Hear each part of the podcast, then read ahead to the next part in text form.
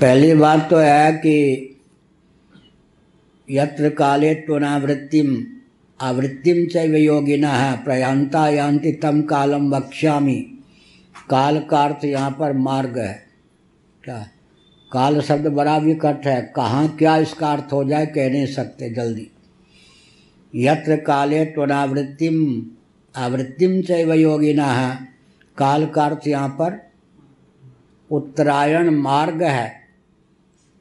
काल का अर्थ तो पहली बात है, मार्ग है। ये दो मार्ग होते हैं, उत्तरायण और दक्षिणायन वो कैसे? ये जो गीता का आठवें अध्याय में वर्णन आया गांधी जी ने गीता पे टीका लिखी, क्या चीज़ है समझ में नहीं आई। अब राजनेता भी बनो और आध्यात्मिक भी बनो तो कुछ तो समझ में नहीं आने हैं। गांधी जी ने लिख दिया, क्या है, कुछ समझ में नहीं समझना बड़ा कठिन है। यत्र काले त्वनावृत्तिम आवृत्तिम से योगिना। यहाँ काल का अर्थ होता है मा क्या? वकाल मृत्यु का अर्थ कीजिए इसके सा, इसी सांचे में ढालकर। न दक्षिणायन मार्ग प्राप्त हो न उत्तरायण वकाल मृत्यु। मेरी भाभी का मेरे भाभी का शास्त्रार्थ हो गया एक बार। क्या? हाँ। देखो, उस समय तो बच्चे थे हम नहीं पढ़े थे हमारा मन में यही भाव था। शास्त्रार्थ के लिए हार गया मैं भाभी वो आठ साल बड़ी थी, अभी शायद जीवित होंगी। आठ साल बड़ी थी। तो हम होंगे उस समय, मान लीजिए, दस साल के, या ग्यारह साल के से रहे होंगे। तो शाम था, दीपक जल रहे थे। तो कोई उनके मुँह से शब्द निकला कि अमुक की अकाल मृत्यु हो गई? हमने कहा, काल मृत्यु किसी की नहीं होती भाभी जी उन्होंने कहा तो आप रोज पूजन करते हो और कहते हो, काल मृत्यु हरण ये ढोंग है क्या? पहले तो उन्होंने, सरस्वती नाम था, हम ही को दबोच दिया। फिर ये ढोंग रचते हैं, क्या चरणामृत देते पूजन के बाद अकाल मृत्यु हरणम, ये ढोंग है क्या? आप आपके भाई पूजन करते हैं तो चरणामृत अकाल मृत्यु हरणम। पहले तो हमको यही मुखी खानी पड़ी। हमने कहा, सबकी मौत समय पर ही होती अकाल मृत्यु कोई चीज़ नहीं। मैं हर गया। उन्होंने कहा, बता दो अकाल मृत्यु क्या है? हमने कहा, बता दो। दीपक के सामने का, फूक, बिजली तो थी नहीं, दीपक गुल। उन्होंने कहा, इसी का नाम है अकाल मृत्यु पात्र भी है, तेल भी है, बत्ती भी है और लौ की असमय में मौत हो गई ना, विशेष कारण से फूक मार दिए। अगर मैं फूक नहीं मारती तो तेल और बत्ती के उसे लौ एक घंटे तक मान जलती तो इसका नाम हुआ है न काल मृत्यु। मैंने कहा, मैं हार गया, तुम जीत गए। लेकिन मेरे मन में भाव क्या था उसमें व्यक्त नहीं कर पाया। यत्र काले त्वनावृत्तिम, आवृत्तिम चैव योगिना, काल माने मार्ग।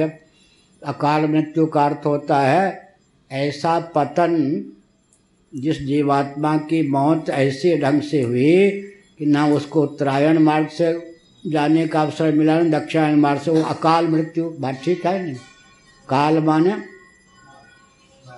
अब फिर लोगों को भ्रम होता है ऐसे होगा क्या? एक मार्ग जो होगा मान लो दक्षिणायन तो एक होगा उत्तरायण ऐसे, ऐसे नहीं पैरल नहीं है वो। ये क्या है वो? यहाँ से कल्पना करो ज़्यादा रास्ता, वो हंस रहे तो पढ़ रहे हो या हंस रहे हो? देखो। बड़े विकट, पढ़ रहे हो या हंस रहे हो? पढ़ते नहीं हो, मोबाइल ले लो, मोबाइल। उसमें देखो क्रिकेट कहाँ हो रहा है। क्रिकेटर हैं ये सब। अब यहाँ से मान लो हमको कटक जाना है। तो बीच में भुवनेश्वर भी है या नहीं? भुवनेश्वर को पार करके कटक जाना है और भी जहाँ जाना हो, कलकत्ता जो कुछ। रास्ता एक ही है, क्या? यहाँ से जीव चलेगा ऊपर की ओर तो भुवा लोग पार करेगा या नहीं? भुवा फिर स्वा तो ऐसा होता है कि जिसके, जिसकी क्षमता केवल दक्षिणायन मार्ग तक है, धूम है, रात्रि है, ये सब उनके देवताओं के नाम है ये सब, क्या? धूमो रात्रि धूम भी देवता का नाम है, रात्रि भी माने अभिमानी देवता। धूमाभिमानी, रात्रि के अभिमानी देवता ये सब। उधर दिन के अभिमानी ये सब चलता है। यहाँ तक पहुँच जाएँगे कहाँ तक मान लो खुर्दा तक पहुँच गए, भुवनेश्वर तक पहुँच गए। इसके बाद उसके पुण्य की पूंजी इतनी नहीं है कि देवदूत उसको आगे के लिए रास्ता दे। बंद। क्या? इससे आगे नहीं जा सकते। यही हो गया। मार्ग तो आगे तो वही जाएगा। कहाँ तक? ब्राह्मण लोग तक।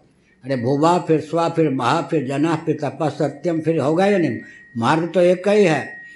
लेकिन उस व्यक्ति के जीवन में पुण्य की पूंजी इतनी नहीं है कि वो स्व के आगे चल सके, उसके लिए मार्ग बंद कर दिया जाता है। मार्ग का अवरोध हुआ, मार्गांतर नहीं हुआ। वही मार्ग वहाँ तक जाता है। अब रह गई बात उत्तरायण के छः महीने। षडमास वो भी षडमास क्या अभिमानी देवता का वर्णन? लेकिन उत्तरायण के छः महीने, दक्षिणायण के छः महीने इसका कोई अभिप्राय नहीं होता। तो फिर भीष्म जी ने दक्षिणायण की क्यों प्रति, उत्तरायण की क्यों प्रतीक्षा की? युद्ध में जो गिरा दिए गए थे, सरसैया पर आसीन हुए थे, वो तो दक्षिणायन में। अगर दक्षिणायन में छः महीने जो होते हैं, उत्तरायण के छः महीने, इनसे कोई संबंध नहीं है, सब देवताओं के नाम हैं। तो भीष्म जी को देह त्याग करने के लिए पिताजी से प्राप्त इच्छा मृत्यु के अनुसार माघ, शुक्ल, अष्टमी, अभिजित मुहूर्त इतनी प्रतीक्षा क्यों करनी पड़ी?